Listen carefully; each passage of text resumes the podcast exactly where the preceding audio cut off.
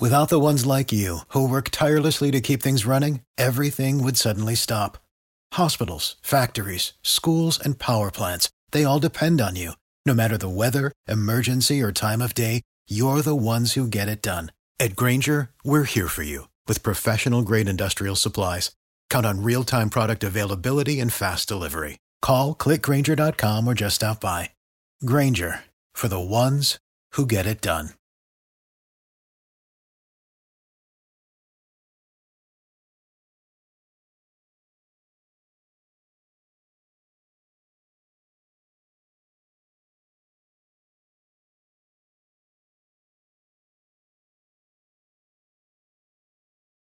The views and opinions expressed in the Golden Boot podcast are those of the speaker and do not necessarily reflect the views or positions of the Golden Boot podcast as a whole.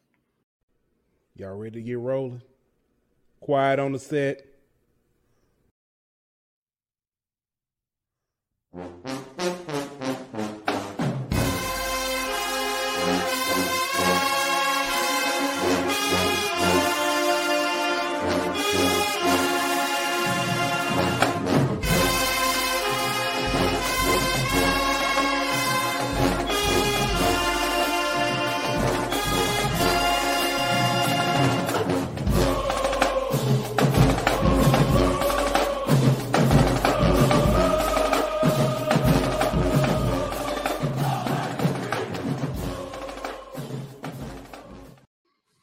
Hey, welcome back to another episode of HBCU Hour. It's your boy Pooh Bell. Got my man Aunt Petty Murphy in the building. 400 degrees.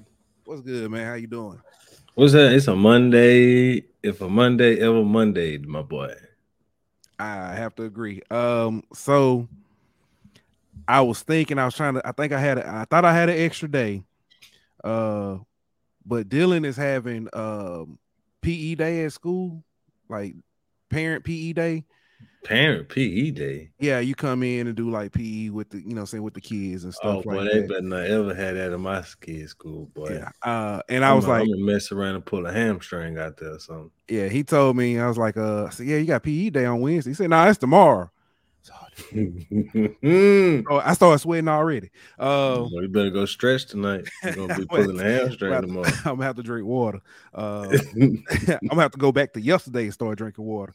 But nah, man, it's a uh, it's a good night, man. It's a good week. We got draft coming up this week. It seemed like it creeped up really fast. yeah, it did. It's been uh, interesting to say the least. Uh, we we've been talking. Uh, I think this year is a, a a year that uh we see a lot more HBCU guys taking. Put a number on it. When we talked to to G, we talked to uh uh Jared. Jared Hughes. He, I'm sorry, Jared Hughes Jr. Because you know people get mad when we leave Huggins names off. Yeah. Jared Huggins. Why I get Hughes? Um, Jared Huggins Jr. Uh, he said he was. He said he could see six, but he think realistically four. That's what I'm, I'm going for. I'm gonna say four. Yeah, I think we see possibly ten get invites though. Ten. Oh, I was about to say ten. Oh, you say invites? invites. Okay. Yeah, Okay, I see what you. Did that's there. including the draftees and stuff. I see what you did there. Okay, okay. Yeah, so but we gonna see. We got an expert that's gonna come in and help us out with this. Um, I've been looking forward to this. This, this, You, this, this, gen- this gentleman, this gentleman is is uh and it's bad because I just talked about gambling last night. But this gentleman has helped me win a lot of money. this year. It's like Hey, one of the few been people. putting in- he been putting in work for years, literally years. Yes, yes. One of the few people who actually does talk about FCS, uh, breaks down games and stuff. Uh, and it's it's like amazing. It's amazing. It's a great lane. Uh, I don't know how he has time to do it, but he does. He gets it done. Uh, but shout out to the you know I'm saying people in the chat. What's good, Dave? Dave already laughing at us. Don't be laughing. Yeah. Yeah. But uh man, before we get started, man, shout out to our sponsors over at Bet Online. BetOnline.ag is your number one source for all your basketball info, stats, news, and scores. Get the latest odds and lines, including the latest player reports for this year's pro basketball playoffs. BetOnline is your always your sports information headquarters this season as we have you covered for all your sports wagering needs. Basketball, MLB, NHL, hockey, right to the UFC and boxing. BetOnline is the fastest and easiest way to get your betting info, including live betting options and your favorite casino and card games you can play right from your home. Head on over to betonline.ag today, or you can use your mobile device to get into the action. Be sure to use our promo code BELIEVE, that is B L E A V, to receive your 50% welcome bonus on your first deposit. Bet online where the game starts. I wish we had that. I'm, I'm gonna get that Bulls intro music. Oh, yeah. yeah, that's what we need because when we have certain guests, we gotta have that music. We gotta have that music. But uh, Man, how you made the graphic and you didn't put Czar the playbook on there? I I just didn't. realized that. I didn't. I didn't. But I asked him what he want. You know, saying the titles he wanted. That's what the titles he gave. That's what the title. I went with the honestly, you could have just put instead of his name, you could have just put Czar to play, but We would have known who it was. Yeah, you absolutely right. My apologies. I'm gonna have to update that. But ladies and gentlemen, coming to HBCU Hour, none other than Mr. Emory Hunt, founder of Football Game Plan. He's an analyst for CBS Sports HQ and Sportsline, college football color analyst. He is the czar of the playbook. Welcome to HBCU Hour, Mr. Emory. Thank you for joining us. How you doing? I'm doing fine, guys. I appreciate you guys bringing me on the show, man. It's it's, it's a it's a pleasure. Oh man, we we we are very grateful to have you here, brother. It's an honor to, for you to be here with us today and talk some football, man. You're one of the best to do it with, so glad to have you here to do it. Now, let me ask this because I want to, before we jump into this draft, I want to ask this. How, one, do you find time to, to even like all the FCS and just, you know, saying pick up on stuff and have these great breakdowns? And uh, how did, you know, saying, how did you even get started to even, you know, wanting to do FCS? You know, it's it's funny, man, because when when I started football game plan in 07, it was just a website. Um, and up in 09, we were like, okay, how can we transition? And and I kind of saw the how the future was gonna be. It's like people just are they're not reading stuff anymore. They rather watch stuff, they want to see stuff. And so my background um, is in communication. So I, I knew how to do camera work and, and lighting and mics and all those good things like that. So I could, I was like, it's easier for me to say what I want to say than to write these articles, find pictures, and uh, you know, constantly update the website. I'm gonna just put this, set this camera up, um, and set up a set, and then say what I want to say in five minutes, and then move on to something else, move on to the next video, and that kind of took off because we were kind of one of the first ones to jump into the space of video. Then in 2011 we did podcasting when no one was doing podcasting, and we had a call-in show every Saturday morning from 9 a.m. to to 11 a.m. and it was pretty dope to do because again now you're just you you introducing people to something new, um, and that kind of took off. Uh, but it really started when you know going through playing in college, playing college ball, and I remember we lost um, all our FCS games one year. We, we lost to Northwestern State, we lost Jacksonville State, we lost to uh, Sam Houston State. Shout out to Josh McCown because he lit us up that night. We was like, yo, we didn't know White Vick was out there like running around all over the place. He was killing it.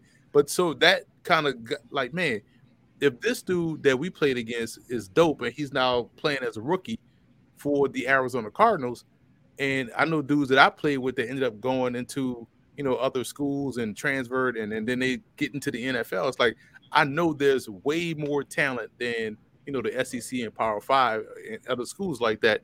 So when I started to do our website, it's like you know what, man, um, we're gonna cover everything, you know, because we had a pretty good handle on, you know, we were just watching college football. It's like you know we got a pretty good handle on it. Um, and what really got us jumped off was we were one of the first places to, to predict App State beat Michigan. At the time, people thought we was crazy. App State was still in the FCS. They knocked off Mhm. Michigan. That got people to the site. And so we saw a lot of people from the FCS constantly talking about, oh, this place was over here predicting FCS games. So it's like let's just keep, you know, we'll do weekly FCS uh, previews, weekly FBS, and we'll go D2, D3, and we just kind of kind of cover it all. So I, I watch a lot of football. Um, I you know, and when you're watching football, you're constantly watching it for for years in advance. So you, you have a pretty good uh, depth of knowledge, uh, an encyclopedia. So now when you're watching, you could pick up on stuff quickly. And plus, me calling games helps me also prepare for stuff. So it's it's all that you kind of do and, and see that keeps you involved and keeps you abreast of what's going on around you, which is how I'm able to go through different leagues and different subdivisions of college football to really uh, break down. I kind of like it too because it kind of broadens your perspective. So you're kind of seeing everything from a 360 uh, degree point of view, which helps you then be better in the NFL, be better at major college football because you're spending time doing all the things around it. Uh, ladies and gentlemen, if you didn't catch that, he know ball. Plain and simple. And I coach for a year too, so all yeah. that stuff kind of matters, man. Like yeah. everything that you do kind of leads you to where you're going. So, wow. you know, I, I was I, point being, I watch a lot of football, and also to you know to I see you guys talking about uh school and elementary school. I don't have kids either, so that also oh, frees up a lot of time too. So yeah, yeah, yeah, that's big. Yeah, yeah, yeah I definitely. Uh, shout out to ESPN uh app. Uh, shout out to Hulu Live because I'm able to, you know, go to these different events and still keep up, you know, not lose my mind. So yeah, yeah. Um, I know you, you talked about covering D2 and D3. You were one of the first people who I heard talk about uh St. Thomas. And, and, I was like, I started hearing that, you know, seeing how good, and then Pete, somebody else started. I said, "Yep, I heard about them. I heard about them. They're gonna be good." So it's just, it's, it's like I said, I don't get how you have. I mean, I understand, you know, you say you do, you know, cover but having that time, not even just that time, being able to use those resources to find this information because um the internet doesn't tell you a lot uh, when you start looking up these schools, they don't nec- may not necessarily have a social media presence and stuff. So, um, and that's one issue we find with, uh, especially because when we're covering HBCUs, we don't see a lot of that information because it's uh, social media is not there. Uh, most news coverage isn't going to cover it a lot. So, yeah, it's definitely a, a monument. So yeah, that's a good. Question. How do you how do you like find all your information? Is it is it just connections with coaches and you know like relationships that you built over the years, or do you like go to some of these schools and you know get you know firsthand looks at some of the practices and things of that nature? Like, how do you build your database of all your knowledge? Well, that's a that's a great question because I feel like a lot of folks when they see, let's say, us on TV or whatnot, and we're talking, they just assume, you know, we just pop up on TV or in the studio that they are on on air, and we just go go off, right? So let's say now, um, every we're talking about the NFL draft, and after the draft, a lot of people go ghost, right? And just some people mm-hmm. go on vacation, some people do whatever they, you know, they just kind of take it back. You'll see people pop up on the shows every now and then talking about draft picks or whatnot. But for me, and this is where you build your knowledge, and this is where you build your your base for the following fall. You know, I'm at certain colleges. I'll go down and interview a couple coaches. You know, last year I went to Benedict to interview, you know, Coach Chennis Berry. I was over right. at Allen interviewing their coach as well. And so you kind of, you know, you you're around schools, and then where I live, and you know, right outside New York City, from you listen, I from Boston down to, to DC, and you know, so there's so many college programs in my yeah. concentrated area.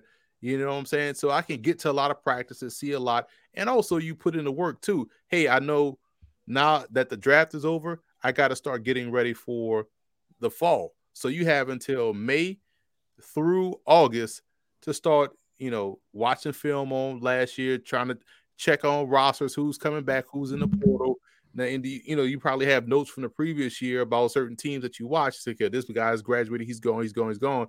Or this, I remember watching this, and they did X, Y, and Z. Oh, this coach is still here, so I kind of know what to expect offensively yeah. and defensively. But you spend those times in, you know, May, June, July, early August, just kind of watching film and and you know getting make sure the rosters are updated and getting prepared for the upcoming year. So that that year when a lot of us go uh, like go away or go dark, is we're just prepping, you know, prepping Mm-hmm. for the upcoming season. And for some, that means just prepping for they only cover the SEC or I cover NFL. But for me, it's like you constantly are on it because I'm also at Giants camp every day, you know, training camp, mini camp, OTAs.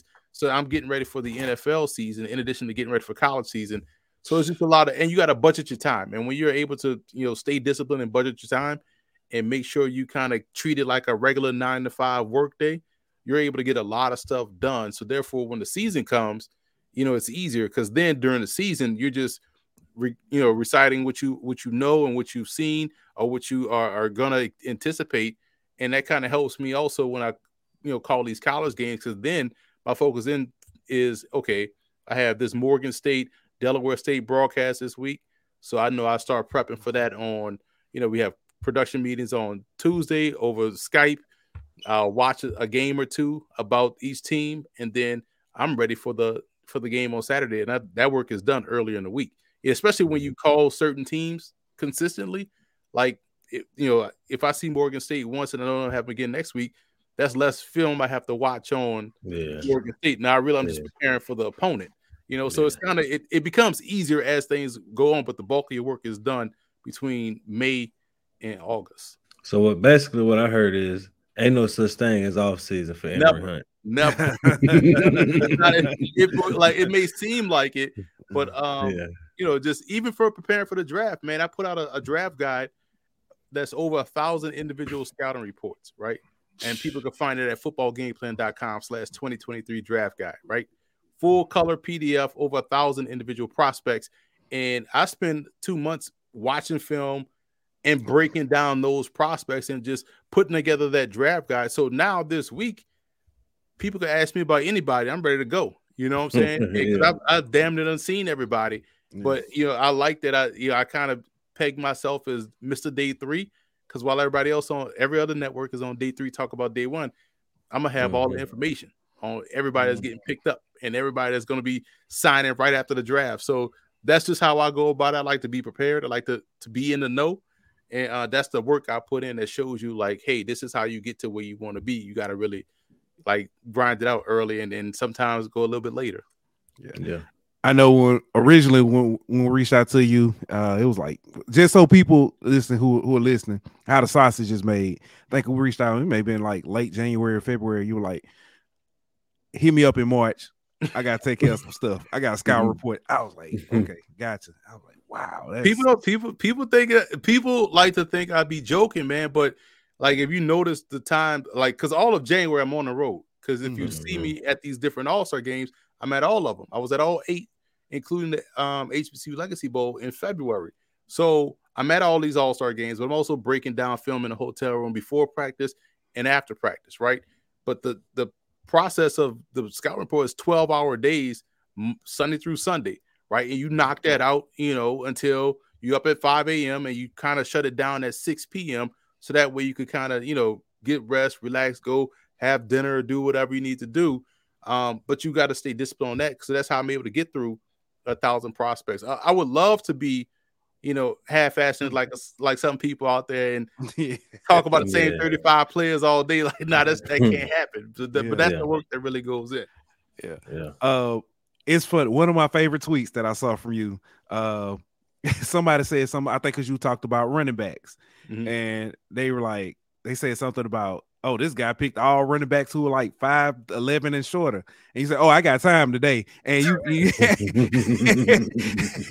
and you broke down and you kind of explained why you, you know, saying chose these players, and it was just like, it's it's amazing that all that work you put in um, and again, I know everybody doesn't understand or know exactly what you do, but all that work you put in, and you still get somebody who, you know, I'm saying on on Twitter or, or something that be like, Mm. ah, he doesn't know what he's talking about.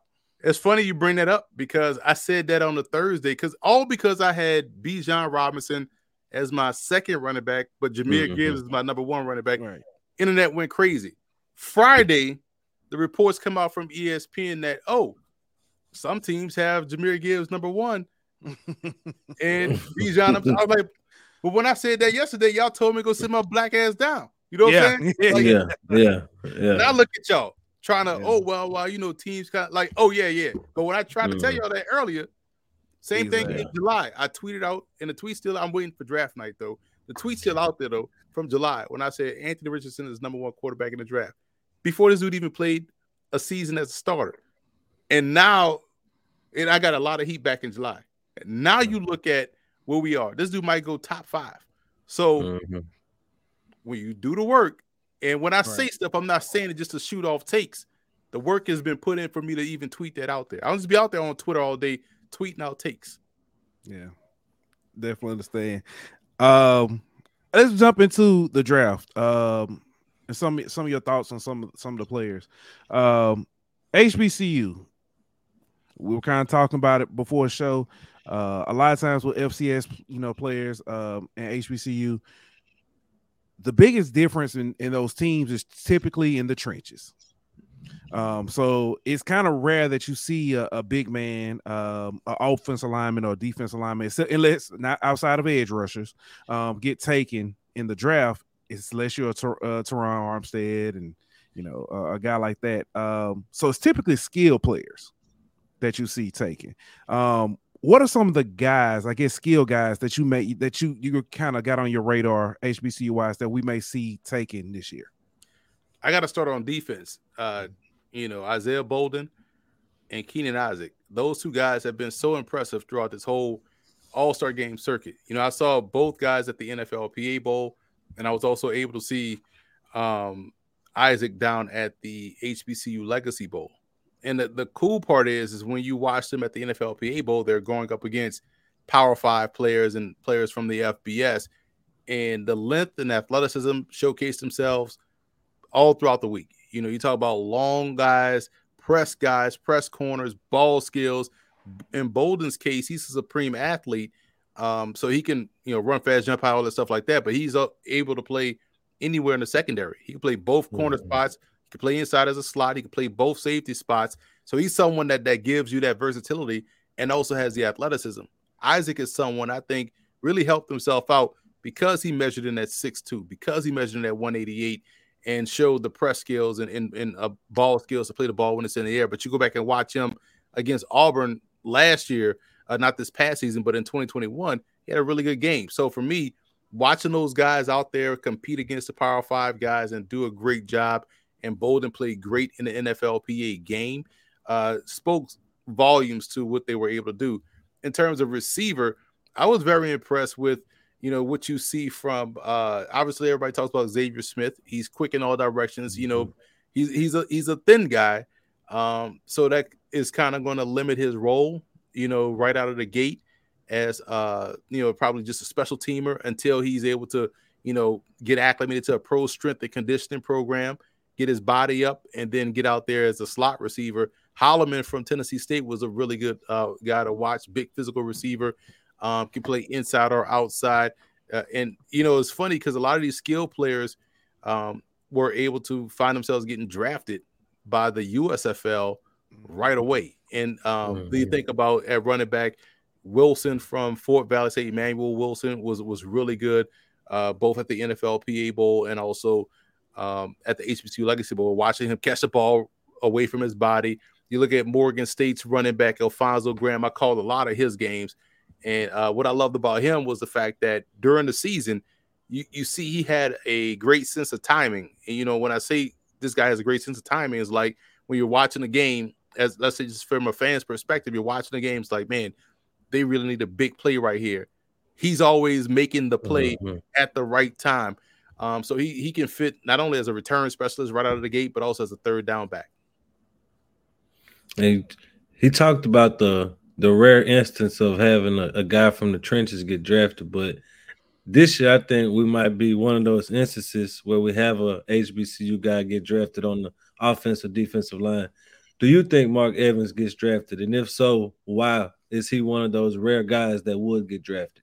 I think he does, and I think what he did um, at the East West Shrine Bowl will help him get drafted because we know he was a left tackle for Arkansas Pine Bluff, and he was outstanding. I I always tell people go watch the game uh, this past season versus Lane because now you're going up against Andrew Farmer, who's also a guy that may find himself not on if not in on day three in the seventh round, definitely priority free agent getting picked up because he's 6'3, 250 and can rush the passer. And both of those guys, you're looking at two pro prospects going head to head. But Evans came from playing left tackle at 6'2. Um, you know, because obviously these websites lie. Every roster two inches, 10 pounds, right? So he gets yeah. to the Shrine game, and I'm looking at him like, wow, he's kind of he's kind of short for a tackle. He measured in at six two. I was like, okay, so he's definitely not playing tackle at the pro level. So they kicked mm-hmm. him inside. He he looked really well doing so. Then he was able to go down and play center. And when you combine, you know, left tackle pass pro skills with footwork mm-hmm. on the inside, it transitions seamlessly. So whether a team views him as a guard at 6'2, 298 or a center at 6'2, 298, they're going to be in great shape. So I think because he's able to kick down inside and was able to hold his own at the uh the Shrine Bowl against Power Five competition uh day in, day out, and look like he played center his entire life. I think this is someone that's gonna see himself get called because again, we know the NFL and, and offense in general, people talk about the tackle position, and mm-hmm. you know, I mm-hmm. think they overrate tackles. Where the real offensive line play is one is guard, center, guard. And if you're strong there, you're going to be good offensively on both ends. And Evans gives you a chance to do that. Yeah. Man, uh, it's funny. We asked you, you know, I asked you about, you know, players. There are some names people are like, but what about this guy? Because mm-hmm. it's some it's some names that are very popular amongst the HBCU uh fans that were not mentioned. Um, for one, Aubrey Miller, especially especially with this being draft week, I've seen all the Senior Bowl highlights. Um, him basically running through uh Spears from uh from mm. Tulane. Uh, dominating drills and stuff. Uh, but you know, says I, I, and I'm not saying you know you're not you don't think so, but it's great to see. You know, you mentioned those other names, but did also didn't hear Isaiah Land's name in, in there as, as well. Um, what are, what about those two guys that makes them special and gives them a chance? Well, first of all, you said skill players. So I want to make sure I, you know, I'm saying, okay. like, yeah, right. yeah, you did. Yeah, yeah. I did. I did. but when you talk about, it, it's, it's funny you bring up Land because his case is so unique and it shows you the development of the HBCU athlete, but also shows where they are when they're when we're watching them on Saturdays to the potential they can be if you just give these guys an opportunity, right? Because uh-huh. we know the the landscape just from a strength and conditioning standpoint is so different from Power 5 to HBCU. You know what I'm saying? Not even group of five, from power five mm-hmm. to HBCU. And, and, here's what I say about Land. Land came in, we know he played at 6'2, 215 pounds at Florida A&M. It was like, all right, obviously he's not going to be an edge rusher at 215 pounds at you know in the pros. Mm-hmm. So he gets to the senior bowl. It's like keep in mind this is late January, right? Early first week of February. He gets down to the senior bowl. He checks in at 6'2, 226. It's like, okay, he put on about 15 pounds. That's that's good. He's trending in the right direction. He also played off-ball linebacker, which showed you, okay, now he has versatility and flexibility. He could play off the ball. Every practice he got better to where he started to look a little bit more comfortable as an off-ball outside linebacker or inside backer, whichever one they wanted to use on a particular play. Then we get to the combine, and he checks in at 6'2, 236. And it's like, okay. Mm-hmm so he done went from 212, 215 playing at Florida A&M to now he's 236. And you're like, you know what, man? He might he might could play as an edge rusher now. But we now seen him as an off-ball linebacker. His stock is gonna shoot up. He's gonna get, I think he's gonna get drafted because the weight has gotten to where you expect it to be, and there was no drop off in athleticism, of fluidity, of movement skills. But just imagine if you just looked at him as a, you know, 6'3, 215 pound edge rusher out of FAMU. You would have said, nah, yeah. there's no way he could translate. But we haven't, these a lot of these guys don't get these three meals a day of the proper type meals mm-hmm. until they start training for the pros. And, and you know, so watching his body quickly develop and you combine with what he did on film, it's like, oh, this dude, yeah, he's gonna find himself getting picked because he's trending in the right direction. Aubrey Miller, you mentioned the Senior Bowl. I was down there as well. This again, it was fantastic to watch him just blow through all these running backs. Right. So first of all, people came in the week talking about him as a core special teamer. And that's still on the table. Yeah, he could do that. That's going to be easy because he's going to be a rookie. But then they start to see what he brings to the table as an inside backer versus the run. He's able to run, chase sideline to sideline. And then when I went back and watched this film to in preparation for the scouting reports and stuff like that, there was a game against Bethune. It was a third and about three. He ran off tackle to the left and he stuffed it. You know what I'm saying? Was able to, you know, stop the guy just short of the first down. So it's fourth and one. They're on their side of the 50 and they run the same play. This time he blows up the, the back, no gain, turnover on downs. And you watch that, like, man, he has instincts. He looks to hit. He's not one of these peekaboo linebackers or these wait and see linebackers. He's seeking out destruction and he finds it. So he's dominant versus the run. And we saw the athleticism of him being able to chase guys around and maybe covering the short zone area. That's fine.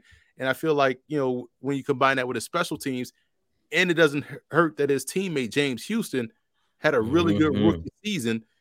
You know, so there's a there's a pathway to where people say, okay, I know what they developed down there at Jackson State. I'm gonna take another shot on Aubrey Miller. And so when you watch those two guys play and how good they were defensively, sometimes the tape is hard to ignore, especially at those positions where you're looking at outside linebacker, inside backer, core special teamer. Those two guys will find themselves on somebody's roster. And even Joshua Pryor, the edge rusher, he may be a priority free agent, but he was from Bowie State. Go back about four years. He was uh, three years. He was on the Senior Bowl radar, right? Senior Bowl watch list. And then you kind of like, well, what happened to Josh Pryor? Come to find out, he had dropped so much weight. You know, he had dropped down. but He was 6'2", 270. Then you saw him in uh, in the fall. It's like, wow, he's lean. He's like 225, 220. You wonder what happened. Then you find out, like, okay, he was going through some things and now he's gotten his weight back up. So he got down to the uh, HBCU Legacy Bowl and he measured up at uh, 6'3, 6'4, 6'3, 235, 245 pounds. That's perfect for him because he was a dominant pass rusher three years ago at Bowie and he didn't transfer uh, up to Morgan State. Um, you know, with Coach uh, Damon Wilson, like a lot of people just thought he was going to, you know, transfer to Morgan yeah. State, finish out that last year. He stayed at Bowie, still became a dominant player and now we saw what we saw from him three years ago. So he's another one. I think because he had a, an excellent week at the HBCU Legacy Bowl, could be another guy that we're going to see um, as a priority free agent uh, get in on the roster right away. Most of the time, when you look at HBCU and FCS football, you have guys who are you know kind of slighter built. You know, we talked about the trenches, guys being kind of smaller, things of that nature. But there's a guy from Bethune who looks the part I mean, he's first team all bus. You know, he get off the bus first. Right. Do you think because of his size and his athleticism that Kamar Avery gets a shot? Maybe not a drafted, but maybe a, a UDFA or something like that, or is the XFL, USFL going to be the route for him? You know, eh, good question because I feel like those two leagues are always lurking in the background, right? Because mm-hmm. that's yeah. if I'm if I'm running one of those teams I'm doing what New Jersey did at the HBCU combine. The combine was on Monday. They watched these guys work out. They watch these guys run the 40, do all the combine drills. Then they had the, the, the positional workouts. Then the next day was a USFL draft. Next thing you know, like six guys. Uh, New Jersey drafted four dudes straight from the HBCU combine. I think um, uh, a couple of guys were on defense. They had an O lineman um, that got drafted, if I'm not mistaken. But I know Avery was another one that got picked that got drafted as well. And the, the thing about him, when you're watching him run routes, you're like, and you're looking down at the the measurement, you're like, man, it's that's six six moving like that, like six six, mm-hmm. 250, yeah. moving like a wide receiver. Like, man, it's hard. And granted, his age is gonna be a, a th- you know mm-hmm. a thing, so that's gonna push him out of the draft and be in that priority free agent range. Um, but yeah, he's got a shot, man. And again, the good part about I tell these athletes I talk to all the time, like it's a it's a great time to be a, a football player, bro. You guys got options.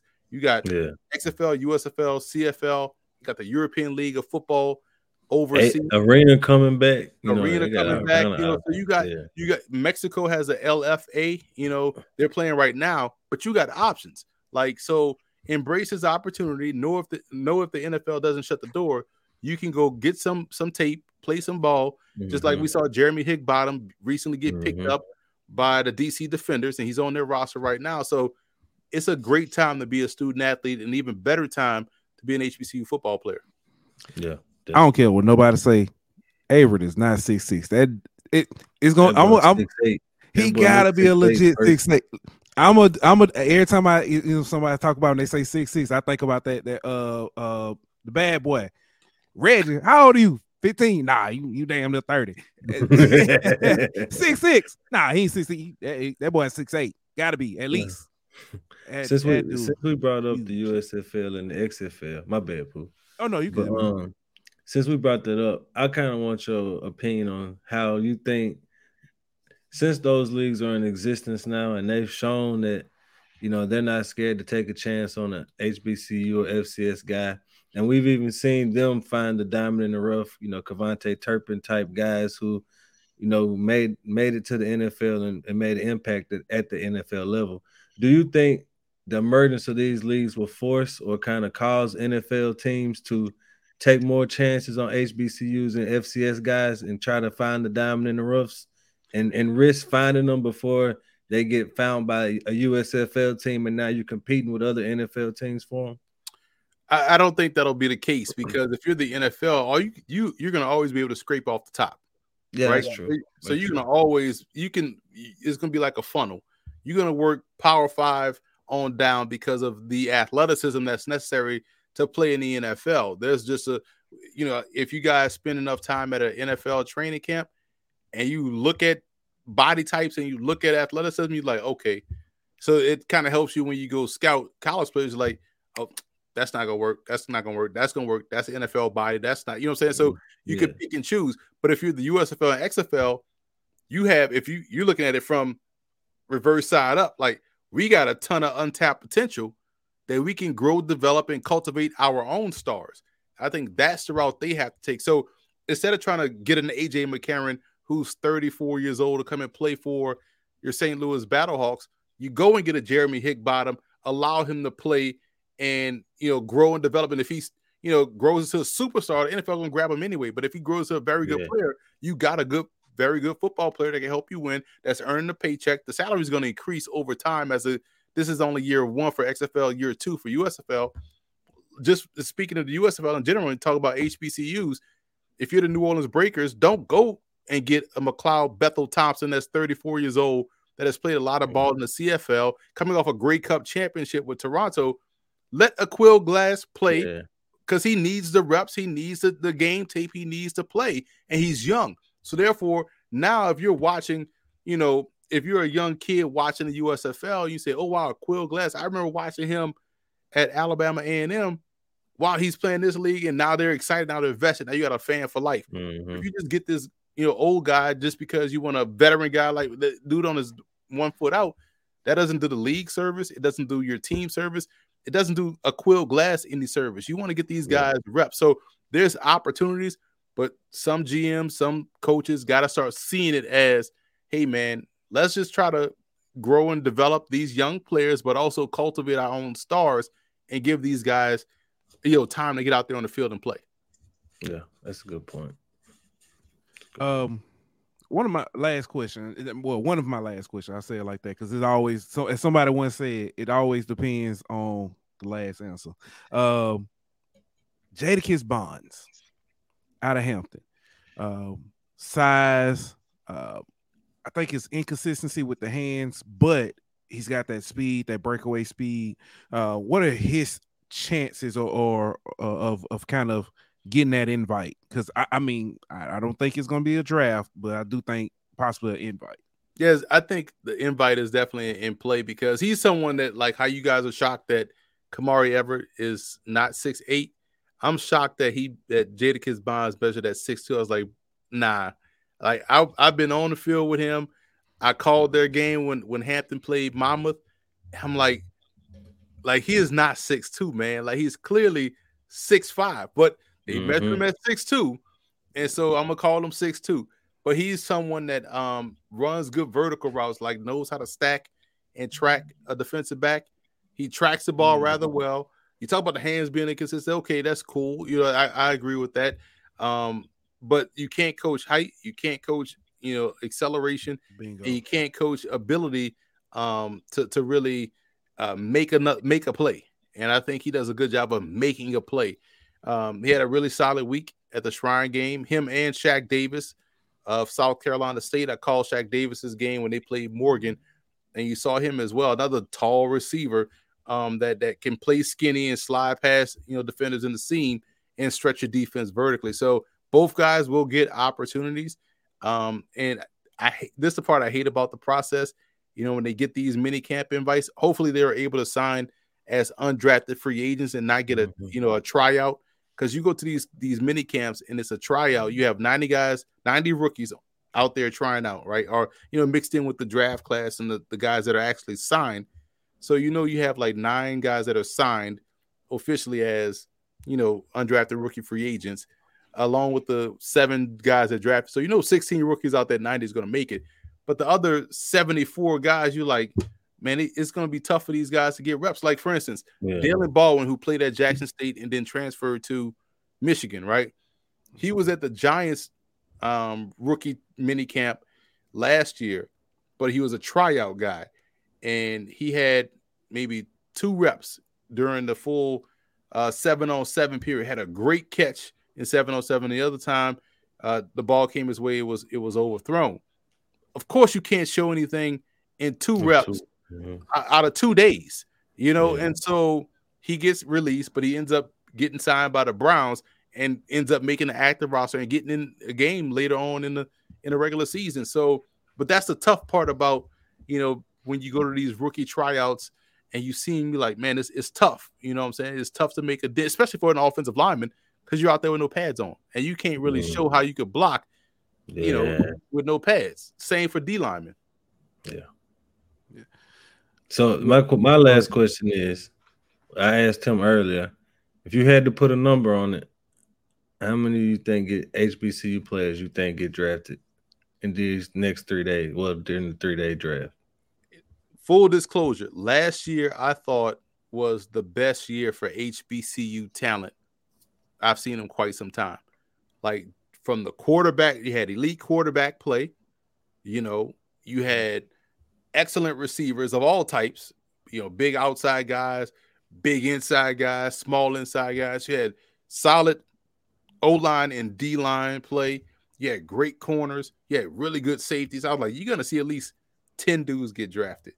And we didn't see 10 get drafted. You know, this year, I don't see it as a, as, as I saw it last year in terms of the, the type of class. Mm-hmm. So I'm going to say three. I say we get three guys drafted but I, I, I, heard you guys earlier. I do feel like 10 will sign total undrafted free agent contracts um, because you got Jordan Lewis of Southern, you got mm-hmm. uh, Joshua Pryor, you got you know you got some guys, you know, uh, Jai uh, Nunn Lynn or Jai Jai Nunn, uh, Liddell, Jai Liddell, whatever. You know, it, it, he, he was fantastic at Kentucky State, older prospect, but he was laying the lumber down the HBCU Legacy Bowl you're going to see some guys get you know get opportunities because there was some talent out there. Um, I call him the triple B from Fayetteville State, uh, Brandon Barnes Brown, uh, Brown Barnes. He was solid. He got good size, good athleticism. I think he'll get an opportunity. And now that you know Joshua Williams opened up the door for people to recognize yeah, Fayetteville right. State as a as a pipeline, mm-hmm. so I think we'll see guys get signed um, as opposed to getting drafted. I think we got three this year that'll get drafted from the HBCU level. Yeah, that's the only FSU I'm gonna recognize on this show uh, until, after week one. Uh, but uh, we had our man Simple say, "Man, I like that Raging Cajun get in the back." Oh yeah, yeah, though, yeah, yeah, yeah, yeah, yeah. That's you know what I'm saying, little, little, little something uh, back in my youth. You know what I'm saying? Back, back. back I'm, I'm about to be 42 now. That was a long, long time ago. uh, well, listen, Emory, it was a pleasure. Truly, Definitely. truly appreciate you coming on, man. It, it, means a lot to us, man. Hey, no, it means a lot to see you guys out here doing your thing, thriving, and and carrying the the you know the, the brand and carrying the the the uh the genre forward, man. Like we talked before, like starting on YouTube and when nobody was doing it, and I watch you guys' intro, watch how you guys conduct yourselves, watch how you guys conducted this interview, and how you guys are able to float back and forth with questions like it's it's dope eh, me as an old head to watch you guys take and and carry the flag forward, man. It, it, I'm impressed with what you, you guys do, and it you know it's it's it's cool to see because I know you guys are are well on your way. You guys can get to where you want to be faster than I got to where I am now because now we're seeing the this more accepted um, in, in, terms of this outlet and this platform. And I know you guys are doing a, a fantastic job. I'm, I'm just impressed by the by the format, the professionalism, everything that you guys do, man. You got a fan appreciate in me. Appreciate uh, it. Well, truly appreciate, appreciate it. Uh, we'll have to bring you back uh, and talk uh, before the, before the season actually gets started, so we can look at next year and see who you know. Saying who people need to get their eyes on. So definitely look forward to that. All right, listen, you guys just reach out. I'm available, and I appreciate you guys bringing me on the show. Appreciate no you, brother. Have a good Ladies man. and gentlemen, that was Mr. Emory Hunt, the czar. Without the ones like you, who work tirelessly to keep things running, everything would suddenly stop. Hospitals, factories, schools, and power plants, they all depend on you. No matter the weather, emergency, or time of day, you're the ones who get it done. At Grainger, we're here for you with professional grade industrial supplies. Count on real time product availability and fast delivery. Call clickgrainger.com or just stop by. Grainger for the ones who get it done. College football, man. Ooh, now we gotta go to to our uh, when our our brethren, our brethren. It, it, we say he was our DEI uh diversity, but uh, I had to bring him back, man. Welcome back to the show, Zach. What's good, man? How was it? How was your time down at uh Loved it. I mean, man, I had a blast down there. Man, I appreciate y'all having me, man. HR is gonna be real pleased, man. Two times in a week. I'm gonna get y'all gonna get we mean our quota, bro. We mean that quota, yeah. man. hey, we ain't gonna have, yeah, yeah, because you know we we ain't had too many on during during February, you know, for obvious. No, just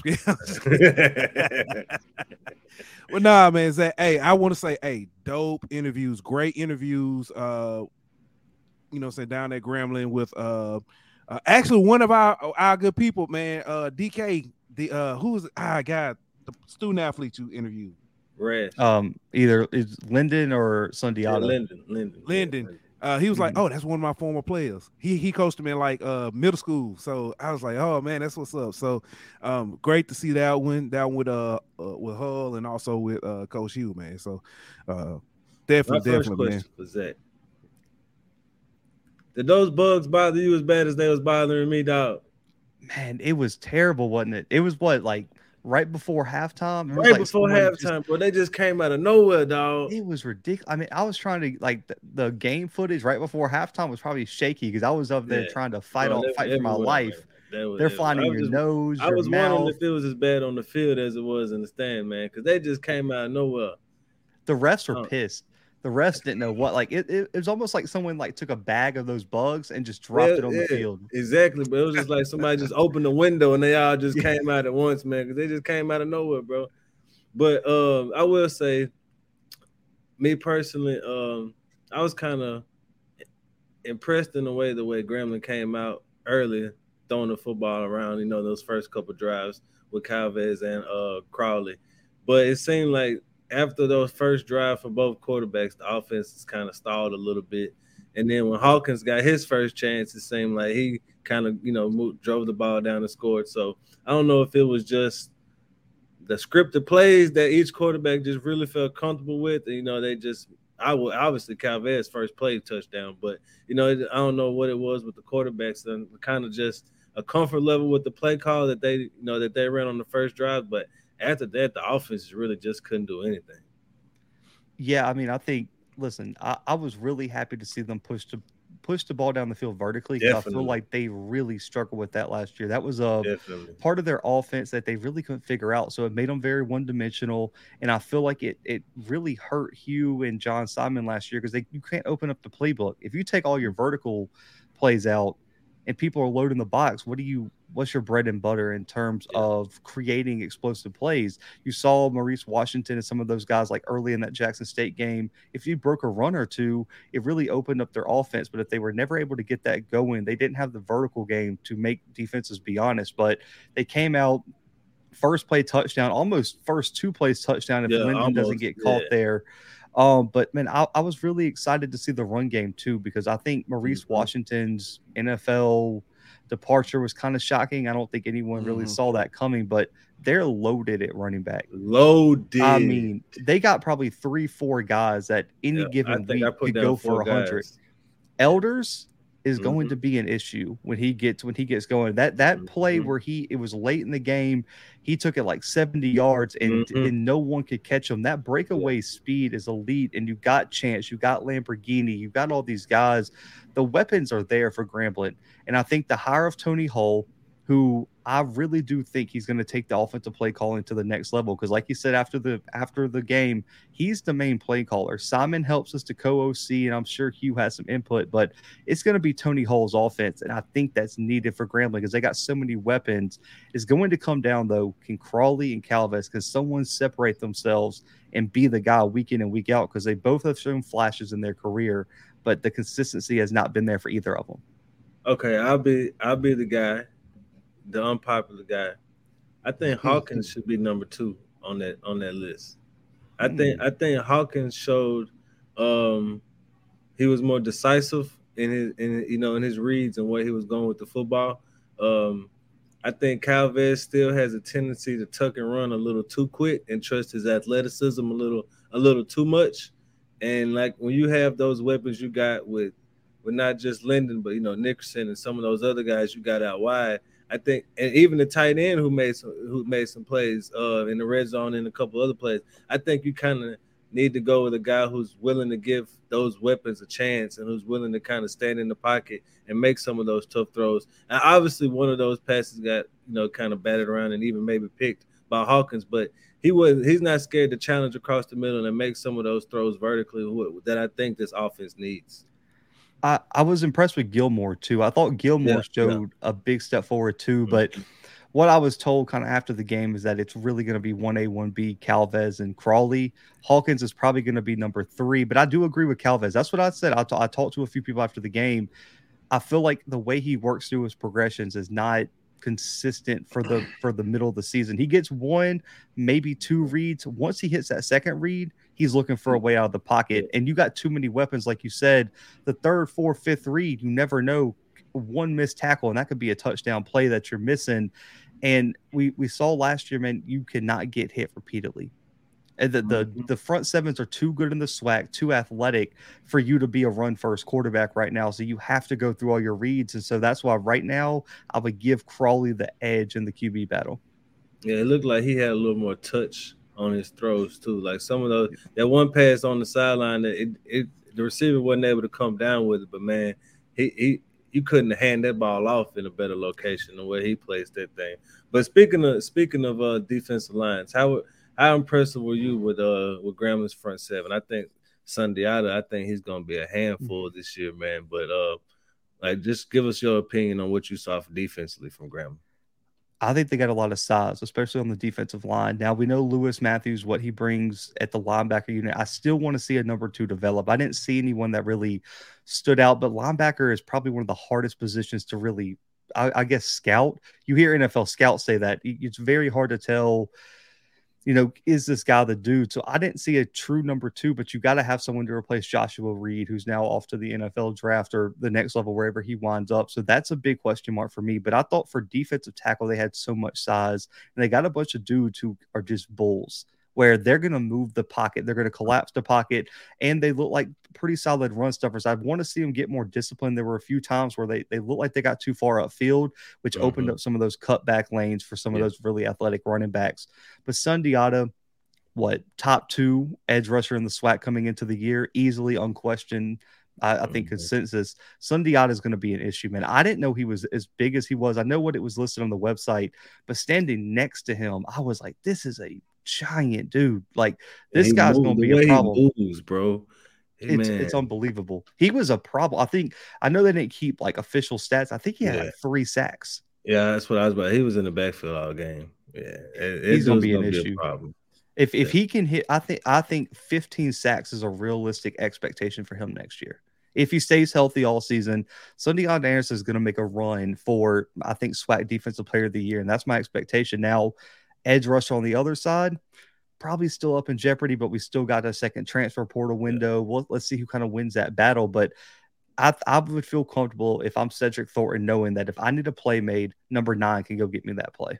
Yeah, yeah definitely. And it looked like they uh, they started a little shaky in the back end on the secondary, but it looked like they kind of kind of got some chemistry and kind of gelled as the as the uh, scrimmage went on and made a few plays back there. I think Jones, the um, with the big interception. They, he almost had two, but came down with should have. So yeah, he should have had two. But so it looked like they kind of gelled on their own. But I still think they have a little bit of a uh, things to address and clean up back there and tackling and you know things of that nature in that second end. But their defense looked like it's going, you know, be right back where they dropped off last year at. So I agree. I think a lot of the problems I saw in the secondary were communication, mm-hmm. understanding mm-hmm. zone assignments, understanding who has who, because there were a few times where they were look. They from my perspective, it looked like they were trying to pass people off, and the guy who they thought was going to pick them up did not pick them yeah. up.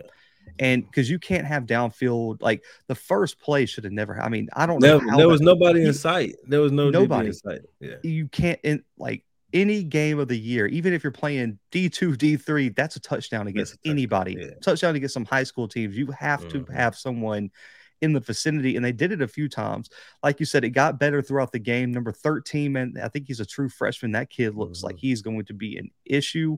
But I think overall, communication is my biggest thing. But that will come with reps. They have a lot of new faces in the secondary. They have an elite, all they have elite offensive weapons, Linden Rash and those guys. So I'm not surprised it looked like a weakness, but getting toward the season, they better learn how to communicate because there's too much talent at wide receiver in the SWAC for you not to be in position. Yeah, for sure. Yeah let me ask this. Um, we know there was a change at uh, play calling. Well, man, and it may be a little too early to to know. Um, last year, it was assumed that Hue was in charge or really behind calling the plays. Does it look like uh Hull will be in full control? Yeah, because uh, talking to Hull, he wouldn't have taken the job if he didn't have it like when I asked him why Grambling was the place for him, he said it, it, it's an opportunity for me to implement my offense. Mm. And I, I straight up asked him because I was like, "You're listed as the co-OC. How are play calling?" He said, "I'm calling all the plays." And he's no hesitation. I don't think Tony Hull's at Grambling if Hue says you don't get to call the plays. Gotcha. Just personally, and I think that's a good thing because I'm not. I, I don't want to jump the gun. I think there's an argument based on history. We'll see how it turns out this year that Tony Hull is one of the top offensive play callers in the whole HBC football. I think that's his potential. He has that type of history. When he gets his hand on an offense, he can be an issue, man. And listen, I mean, you guys are in Louisiana. When he was in oh, the high school yeah, ranks, I know, I know. Yeah, they had some was. ish. There were some teams that had to deal with some real issues offensively when Tony Hull was the head coach and was calling plays for them. If mm-hmm. if with the athletes that he has, as long as they can figure out quarterback, Tony Hull to me is the whole X factor behind Grambling this year. Mm. I don't disagree. I think the offense, and to the people who are in Louisiana, just think that uh, that LSU offense Les Miles and then 2019 LSU. You know what I mean? Like I'm not saying it's going to be that drastic, but it's going to be to where you go from three yards in a cloud of dust to starting to see the ball spread downfield and push vertically. And I think for a lot of people who black and gold fans, that's not going to be something that they've seen in a while. But it's going to be refreshing to see. Probably hadn't seen it since Kincaid, honestly. Mm. Yeah, yeah. My that leads to my next question. Um, with the addition of Myles Crawley, top to bottom, does that give Grambling the one of the best quarterback rooms in the SWAC? Yes. It, I don't know if it's based on pure talentness because I like Myles, Myles Crawley. I like mm-hmm. Calvez. I, I, think Hawkins and Gilmore are what they are. But when you look across the SWAC, I don't think there's many, very many strong QB rooms. It might, by, it might be by mm. default. Yeah, you see a QB one. I mean, because well, there's QB ones. I'm gonna throw this one at you because you're the one who mentioned it. You the one who put me on game about it. Texas Southern. Texas Southern or Grambling, better quarterback room right now. Oh. Grambling. Oh, okay. I mean, I, I, think Andrew Body healthy. Like, let's remember this. He hasn't yeah, practiced all spring. Like, he's still that's, hurt. We don't know if he's going to be ready for the season.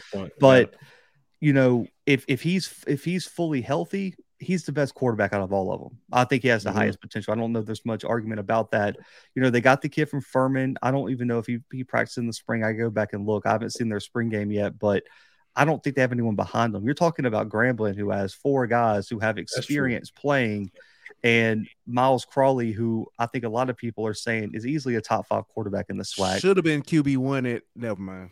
Yeah, and and you're looking Coach, at Coach Rod was wrong on that one though. I mean, you look at you look at Alabama State, not a better QB room than Grambling. No. Southern, yeah. you don't know who's no, going to no, start in that one, and they just well, it, it's just a mess down well, there. Well, you could argue that Southern's best quarterback wasn't the best quarterback yep. at Grambling. Exactly, and I don't I don't think he's going to start for them. I don't think he should. I don't think he's that. I'm, I don't. I'm not gonna say does. I don't think he's that good. I don't think he raises the ceiling for them. I think the freshman kid they got coming in from Louisiana is gonna be an issue when things click. I, I, I forget his name. I want to say it's like, um, oh my goodness, I, I can't believe I'm blanking on the kid's uh, name. Zai, is it Zai? No, no, no. I'm no, they got uh, they get they got uh when lunch uh not lunch uh what's the boy name from um from Lutcher um Winfield uh what's that his last name Winfield. He had like two thousand yards rushing, two thousand yeah. yards passing. Yeah, he um, was a, um, he was a monster. And then you got yeah. Woods from uh Woodward Academy too, who I think is a pretty solid quarterback. But you look across the SWAC, man. UAPB, Alabama State. We don't know what's going on there. Valley doesn't know who what they got at quarterback. Bethune Cookman doesn't know what they have at quarterback. We don't know what FAMU has really and truly behind Moussa. That's true. I mean, Alcorn you can make an argument with a healthy Aaron Allen. Making an Aaron Allen is a strong, you know, two quarterback system with with also Trey Lawrence, who who played some games due to injuries last season. So Alcorn's in that conversation, but you're looking across the SWAC, and there's not many options in terms of who do you put into the good QB room category, and there might only be two or three teams. Yeah. Hmm. So with the addition of you know Crawley, uh, the addition of Coach Hull, um, offensively, they Grambling should be taking a step up. I don't know if I want to go there this early, but I, am gonna go ahead and go here. Plus minus, well, I ain't gonna say plus over under six wins. Over. over. Okay. I like I, this is how I put it because I, I I jumped on Doc's show on the drive the other night and they asked me just about the spring game and I said out of all the teams in the SWAC, like if if I made a list of questions before every spring game going into spring, what I needed to know about these teams, I feel like Grambling checked off the most boxes for me. Agreed.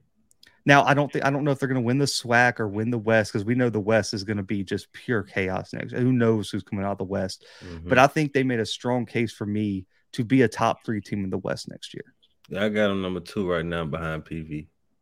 You see, yeah, and I, I probably got them two behind Alcorn if I had to like rank yeah. them right now. Yeah, right there. They I, are right there. Them three, them three schools are right there in the mix together. Yep.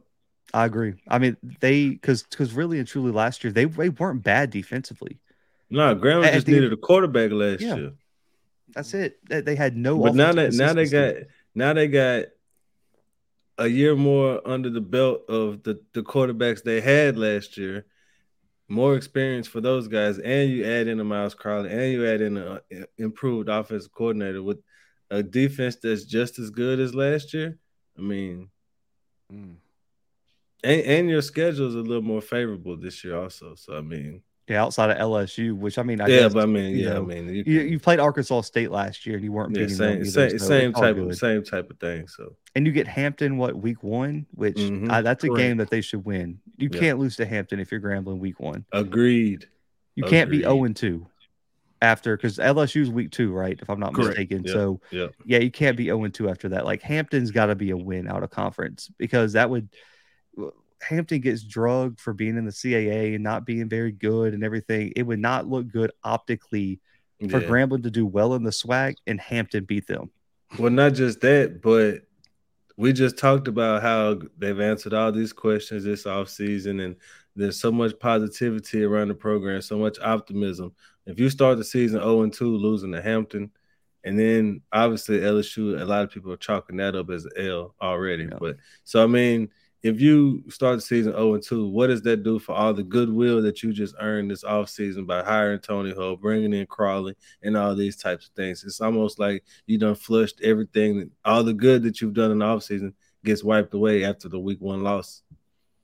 Yeah, that, that's a big thing. And then also, you got to be, you can't have any like blowout losses in the SWAC. Like I'm looking mm-hmm. at their mm-hmm. schedule. You don't get Jackson. I don't, mm-hmm. if I'm not mistaken, I don't think they play FAM either this year.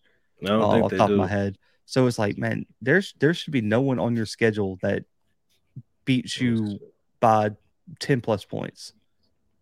Even if you drop a game, it should be competitive, in my opinion, outside of the LSU game. Yeah, no no FAMU. They got um after so they got Hampton, LSU, Florida Memorial, oh, Texas Southern, PV, Alcorn, A&M, Bethune, Alabama State, Pine Bluff, and Southern. That uh, to get Bethune on the schedule over Jackson or FAM from last year, dude, that mm-hmm. is crazy. Great luck for them. So I mean, that's listen, what I'm saying. The schedule this year is easy. You're looking at like if they don't get seven wins, you're looking at some question marks. Of if what they don't happened. get seven wins, somebody's getting fired. And I'm not saying it's gonna be Hue, and I'm not saying it's gonna be Hull, but there's gonna be some like somebody's gonna have to go though. Like, and it, it might be a scapegoat. You know what I mean? Somebody might be a scapegoat, but the fan base won't be happy if you if you go five and seven with this schedule. You I'm better win the Bayou Classic. That might not even be enough. I mean, just just saying, bro. Like, it's some it's some people who still upset the way Fobbs was done. You know what I mean? And if mm-hmm. and if two years into it, we as a fan base, we don't even have a winning record. Like we, it's gonna be some issues. Yeah, but I don't Ooh. think that's gonna be the case. I think he gonna he gonna shock some people this year. It'd be good for the SWAC too. Just think about it. I mean, Grambling and Jackson in the SWAC championship, or Grambling FAMU. Like, yeah. I feel like Grambling's one of those brands where you look at Jackson, you look at Grambling, even look at Southern. Like those brands need to be good for the SWAC. Just like yeah. take it, take it out of like FCS or whatever. Like the name brand programs and all these conferences have to be good. For the Big Twelve, Texas, Oklahoma always mm-hmm. had to be mm-hmm. good. The SEC, USC you need, you, yeah, you you you got to have certain teams be good. ACC, Clemson, and Florida State and Miami better be good. Like I feel like Grambling falls into that category for the SWAC, where the SWAC is better if Grambling is competing for championships, and so you can't have a season like you had last year. I agree. Yeah, I wouldn't be upset. At, I wouldn't be upset at another Grambling, North Carolina Central uh, Celebration Bowl. All the storylines would be crazy with that one. yeah, I'm sitting here looking at the, this schedule, and I can look at some games where I'm like, ah, it's a toss up, but I can see seven. I mean, I can see seven pretty easily. Yeah. I'm not saying easily, but you know, yeah, there's there's only a few games where it's questionable, in my opinion. All right. All right. Um, man, Zach, let me ask about this. Uh, kind of moving away from Grambling a little bit. Uh, we talked about Crawley. He's a transfer in, um, but the current transfer portal itself is bananas right now. Um, we see that it was uh after the you know the Alabama State spring game, uh, a week or so went by, and now Alabama State is is hemorrhaging players, and I don't know if they're gonna stop the bleeding. Top uh, talent too. Yeah, top talent. Uh, we see at uh, Jackson State has lost some some players. Southern, um, Southern, um, even old uh, Boulder seem to be leaking. Oh no, nah, that ain't leaking, no leak, leaking. big dog. Yeah, that ain't yeah, no leak, over there. They got a Titanic over. Weird description.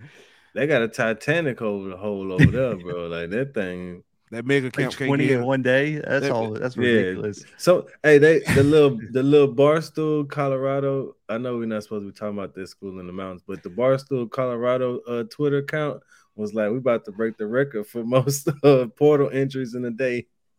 Yeah, they actually uh that that, that mega camp can't hit, get here fast. Hey, enough. I'm saying that the coach said they're coming. The players said we leaving. You know what I mean? Yeah. Uh, what's up? Dave, Dave say he'll laugh if uh if Grambling wins another Celebration Bowl before any. Oh, you and me both, buddy. You and me both, buddy. Oh man. Oh but, uh, man, that couldn't happen. Uh, I, as a matter of fact, we need that to happen, Dave. We need that to happen. But uh, but yeah, man, with the transfer portal, um, I know part of it is because of the windows they put in. We when we're not necessarily seeing more people enter, we're just seeing more in a short time frame. Um, but is it is this a bigger issue, or is it just like the same thing? Like I said, but it's just more attention on it now, right? A little bit of both. Uh, I feel like, of course, with social media and you know, you got every beat writer in America tweeting out every single transfer that happens, and then On Three's making a graphic, and you got mm-hmm. two, four, seven, and now everyone was posting offers. Yeah, the attention's probably made more of it, but I also think the NCAA did such a disservice in terms of how they presented some of these changes because I feel like it was I don't know, I don't know. So growing up as like a teenager, like if your parents catch you drinking, they like force you to take more shots just to like enforce the fact that you don't like yeah. this hangover. The NCAA yeah. said, Oh, you want player freedom and player movement? We'll have all of it. So then we see all the issues that come with it. And now you're going to come begging to me to make more rules. That's what I feel like the NCAA did. They just unleashed the floodgates. No no way to manage it no way to enforce any rules or anything. And then we just see all this chaos. And now that you see the ncaa start to enforce windows you see contact periods all these little things that already should have been planned out by the ncaa in the first place to prevent mm-hmm. all the stuff that is happening. So I, I think it's again another ncaa disservice to college football and the student athletes. But I think it is a problem at, at some point, man. Like, because you see kids like you're a seventh year senior on your fifth school like how was that even possible? Like you can't you at the end of the day there's no degree progress. You, yeah, can't. there's the there's no way you have a degree because uh, you you're just flipping schools not taking classes and traveling around like you, you're just doing a world tour at this point. Like you're doing what every kid wishes he could do and just be in college forever so you leave, my, you leave Lindsey Scott out of this. But go ahead. hey, at least he, hey, he won the Walter Payton though. Shout out to him. he That's graduated from one of them schools. Yeah, yeah, he, he did. did. but, like, but, no, but, but uh, JT Daniels. Mm. Yeah. Man, there's a basketball player who went to six schools in seven years. I don't know how, like, including JUCOs and some of that. Like, I don't know how he did it, but kudos to that man. That man got gear for life. That yeah, man never going it, it's ridiculous. Like I, I don't understand it. And like at the end of the day, I feel like there's so many guys. Like I feel like there has to be some sort of education or advice, like, like the NFL draft feedback system, where like guys can sit, submit their names, kind of get some feedback. There's got to be something with the transfer portal because you're seeing so many guys who are all Americans, all conference, have a starting spot, and have like one year of eligibility. They're like, we're gonna take a shot here, and they wind up at New Mexico State. Like, really, was that an That's upgrade? Right. But, but like, um, this is I think crazy. I think you should get some of the fire coaches like the Gene Chiziks and some of those guys who don't really have a job right now and make a panel and let them be the ones that you enter your name and they say, okay, I think you are a G5 level player. You know what I mean? And then, okay, oh, you're a power five level player or whatever the case may be like some kind of talent event like that, and just let former college coaches do it. You know what I mean? Like those guys obviously know what it takes to play at those levels. But my question though is out with the whole mm. fifth years, fifth school, seven years, and all that is.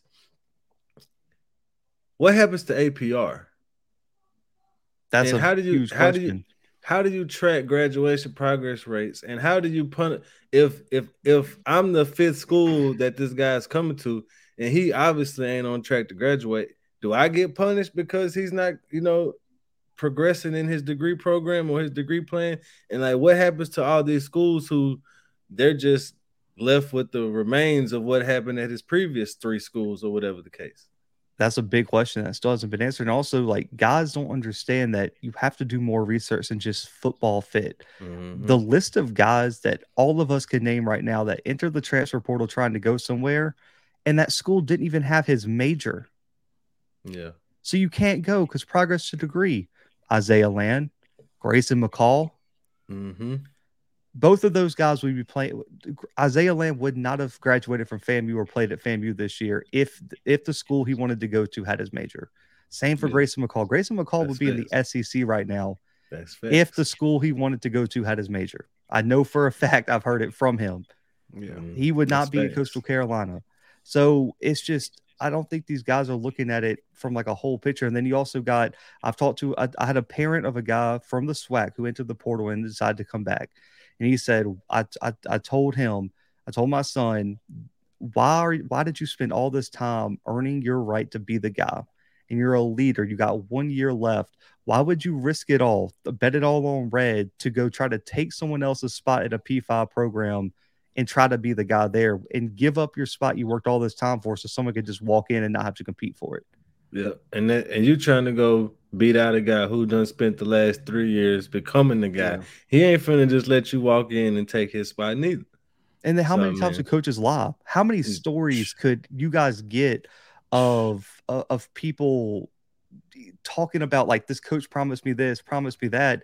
You got all these dudes with one to two years left of eligibility, and you're betting that this dude mm-hmm. who does not really care about you is going to put you in a position to succeed when you've already got a build up relationship with um you know your current coach. There's just so mm-hmm. many horror stories, but you got the success stories, and everyone thinks they're one of those. But I yeah. do think there has to be some guardrails put up. I don't think anyone's going to come on here and say the transfer portal NIL is bad, but just to have it be the wild wild west was was not the move. So i'm glad the they got the windows.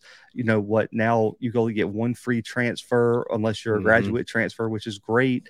I just think all the all the steps are coming into place to make it more manageable but i don't think we're going to see it change anytime soon and guys are looking for better and bigger opportunities and at the end of the day if they get if they are getting bad advice their career is only going as that bad is going as far as getting that bad advice from that person. Yeah, and I think I think part of it was the NCAA wanted they wanted the Wild West because they wanted the government to come in and try to help rein it in in a sense, but I don't think they're gonna get that. We, we think they're gonna get the, yeah they don't they're not gonna get that that saving grace, but um.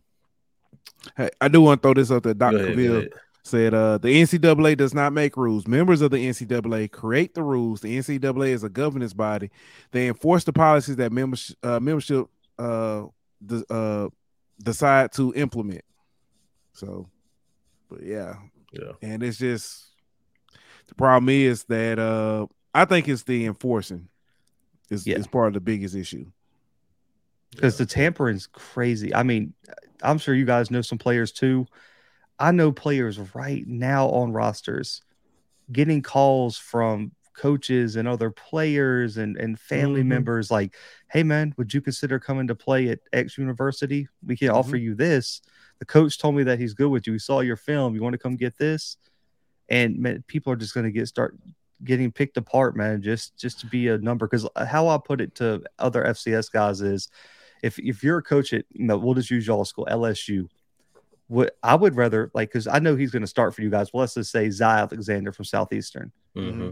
I'd rather him go back up. Let's take it two years ago, Derek, you know, uh, Derek Stingley, rather than have a true freshman back up Derek exactly. Stingley. So exactly. I'm gonna go tell Zy, man, you're gonna come here, play all this. Guess what? No promises. I don't have to keep anything. Mm-hmm. You can't transfer exactly. again. So guess what? You're gonna go sit behind Derek Stingley just in case he gets hurt.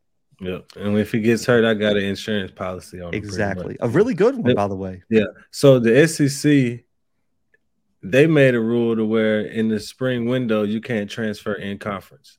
Do you think that that's something that the MEAC and the SWAC should look at to prevent no. to prevent a guy from playing in the spring with Grambling, then going to Jackson State or Alcorn and taking everything that they just learned and all the playbook and everything to their rival? Now that's the that's the excuse to have it, but I, am I'm, I'm all for alternative perspective. Okay. All you're doing by doing that is strengthening other conferences. That's a good point. Because because because uh, I think this is what point. the SEC is facing. You're building up point. USC.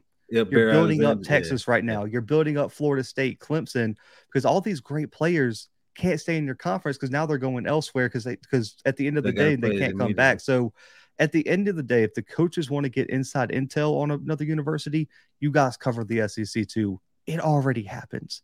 Yeah. I don't need to go recruit a kid. I don't need to steal your information. All I got I can get it anyway. So I don't think it's as common as as people think it is, but I think it's a bad rule because you're strict. Because if the SWAC and MEAC do that, all the great players in the SWAC that transfer Definitely. after the spring, guess what? They ain't going to another HBCU. They're going to Southland.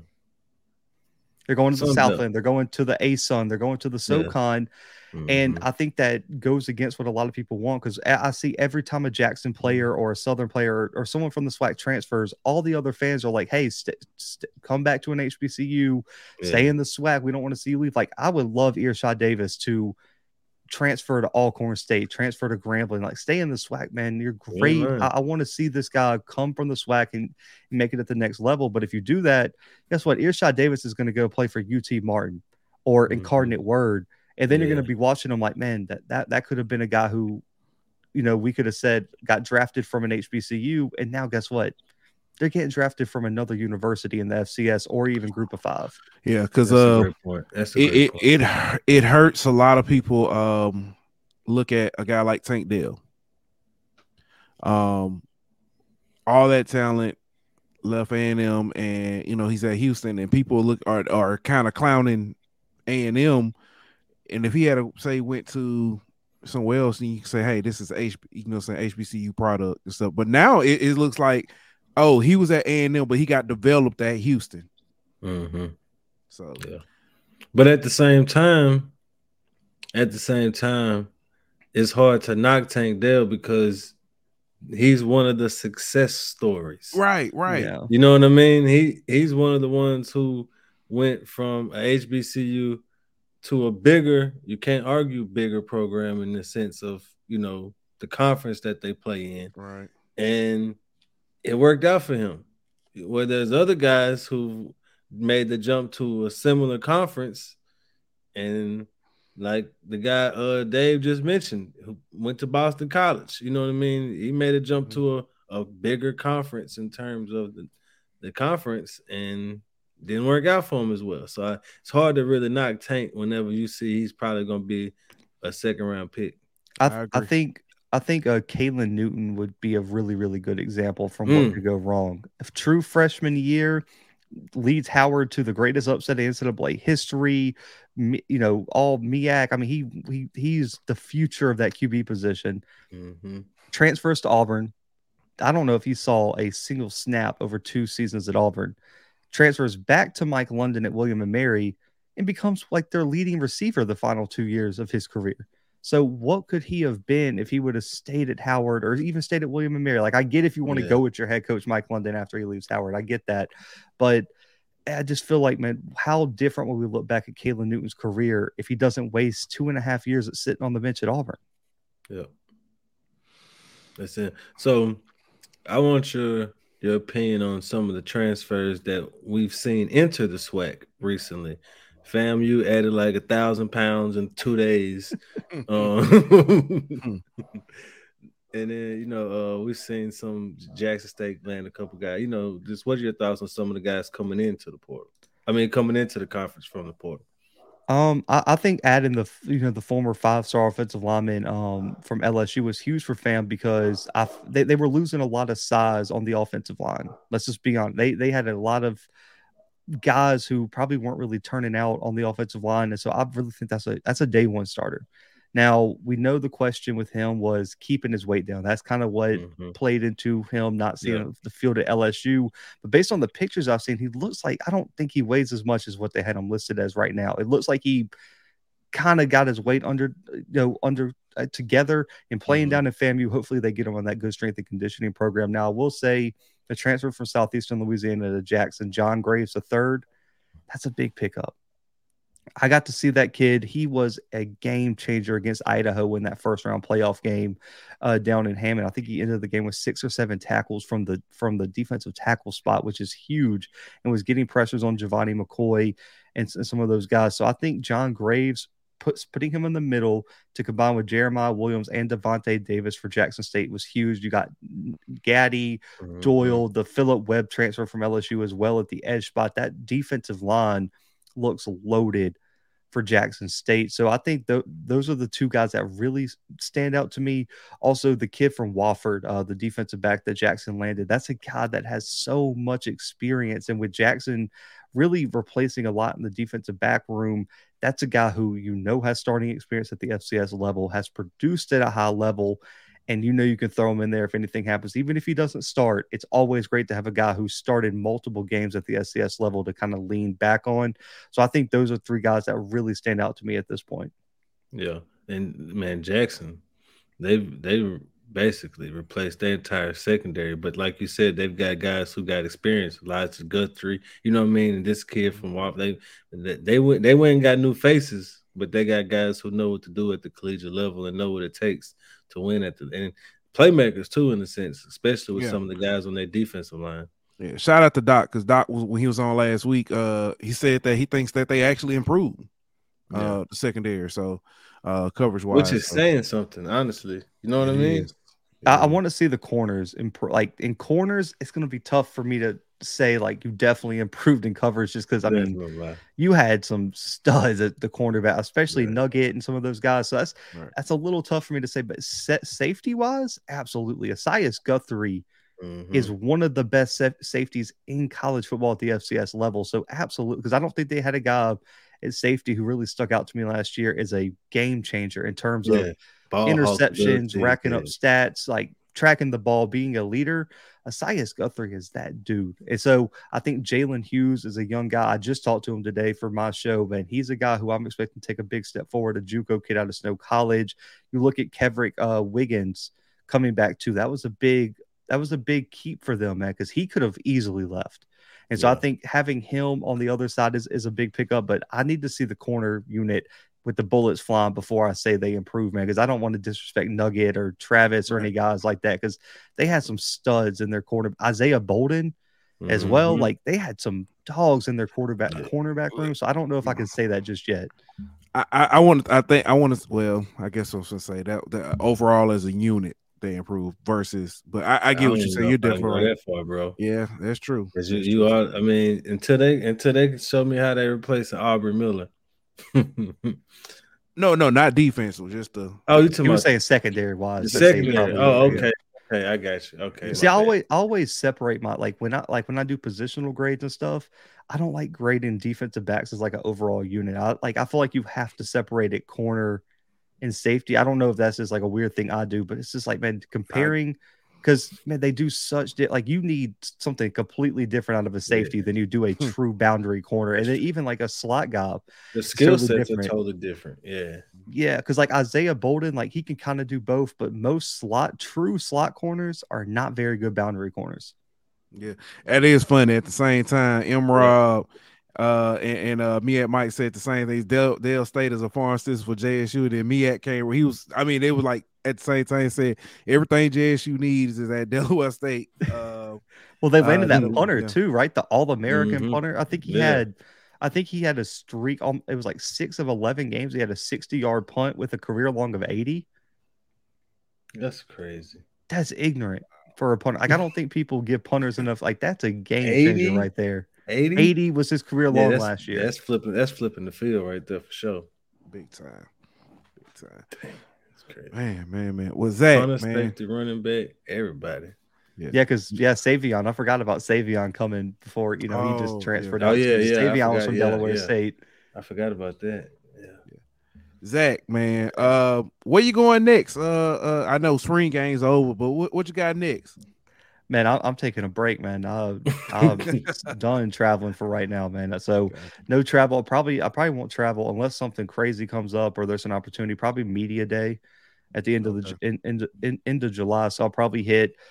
I gotta see where all the because they change so often. Probably South. I'll probably do what I did last year. Go to Southland, OVC, SWAC, MEAC, ASUN, um, you know, and hit some of those. Possibly fly out to Big uh, Big Sky Media Day, man. It'll just depend on where everything is. But with a lot of these conference alignments, ASUN, WAC, also um, Big South OVC are doing it together this year because they're a combined conference. Oh so, yeah, that's right. Yeah, yeah. So it'll kind of uh, ease up the travel. Hopefully, Alliance or something, or United mm-hmm. Alliance. Man, they sound like it, they sound one like them uh, XFL. You you uh, the AAF. AAF, yeah. like the way you pronounce it, like it looks like it's like the yak. Like you got to like clear yeah. your throat with it. It's just, uh, it was a horrible name choice. Yeah. All right. Well, man, what was that? Tell the people where they can find you. Yeah, man, you can uh, find us on YouTube, the Blue Bloods, the Blue Bloods CFB.com, man. Post on there just about every day. Twitter at the underscore Blue Bloods, and then myself at Zach McKinnell, man. I just appreciate y'all having me on, man, two times this week, oh, man. I, I appreciate oh, yeah, it. Sure, bro, Zach, man, you know, you you you good with us, man. Always. I told you, you know, when I come next time I come down to Mobile, man, we're gonna I, I was supposed to link I, up with you. I know, I man. Like, yeah. but the, the bugs, bro. I could I could I couldn't take it, bro. The bugs, man. But I went I straight in for halftime. Like I don't even know if the clock hit zero, and I was no, because look, I, I, I, was finna walk down there at halftime, and like right, I went to go throw away my trash and stuff, and I looked back at the field. I was like, I don't see him no more. Where he went? you know what I mean? But it's I was out of there. I went I went to the locker room and to upload some pictures. I was like, I'll come back out when they get this under control. Yeah, I, I, saw, and look, you came out right whenever they, right whenever like the first snap. I was like, he timed that perfectly. man, I gotta get, uh, I gotta get down to Mobile, man. Give me some, uh, I, I'm last time I was down there, I did not get my sub king. I gotta get sub king when I get down there. Hey man, there's a lot of good places to eat. Let me tell you, like if you go to like especially downtown Mobile, man, you can just walk in somewhere and get some good food, man. That's why I love about the South. That's why I'm telling you, Louisiana and Alabama got the food on lot. Like all the like, no offense to everyone from Jackson or Mississippi or anything. Like I hear them talk about food all the time. Louisiana and and Alabama Gulf Coast, it's unmatched. Yeah, my wife already knows. You was down here. I know you went to. uh They take you to Ponchatoula's. No, I, I didn't do a lot um there because I, I had a lot of interviews the night before, so I, I got to the hotel and I was just working. So I didn't. I I got Canes. I did get that man. I'm a, I'm I'm all about some Canes, man. Got no something comment. quick. There you go. Let listen. that, I, I'll tell people all the time, man. Canes is the chicken place. I'm telling you. I, uh, my wife know when I go to Mobile. She know. Um, I'm like, if I say I'll, I'll, be right back, she already know I'm finna sneak out the one of them I don't hit the tour. I don't hit the tour spots. I hit them spots. I know. Yeah. Yeah. So. Uh, oh, I, I get it, man. Listen, because there's a lot of touristy spots down here, but if you know the right place to get into, man, you got everything: seafood, barbecue, whatever, whatever you want, man. So there's definitely that's that's why everyone down here, like, they're like, man, you, you look like you played offensive line. I'm like, hell yeah, I do. Like, have you tried to eat down here? Like, I tell people all the time, Louisiana, Alabama, man, it's hard to stay thin down here, man. You ain't lying about that, dog. Well, man, uh, Ant, you got anything before we get up out of here? Uh, nah. All I want to say is that uh, Grambling baseball gonna win the SWAC West. That's all I got to say. Okay, okay. Oh man, Alabama State, man. What a weekend in baseball with the sweep over Bethune. Bethune was currently. Yeah, like, they needed that though. They, they needed, needed that. that. Yeah. Um, but man, I do want to say, uh, shout out to you know what I'm saying our sponsors over at uh, betonline.ag, man. This show is presented by them. Uh, we'll be back on Thursday. And uh, the NFL else, draft man, talk. NFL draft talk. Yeah. If nothing else, man, we out.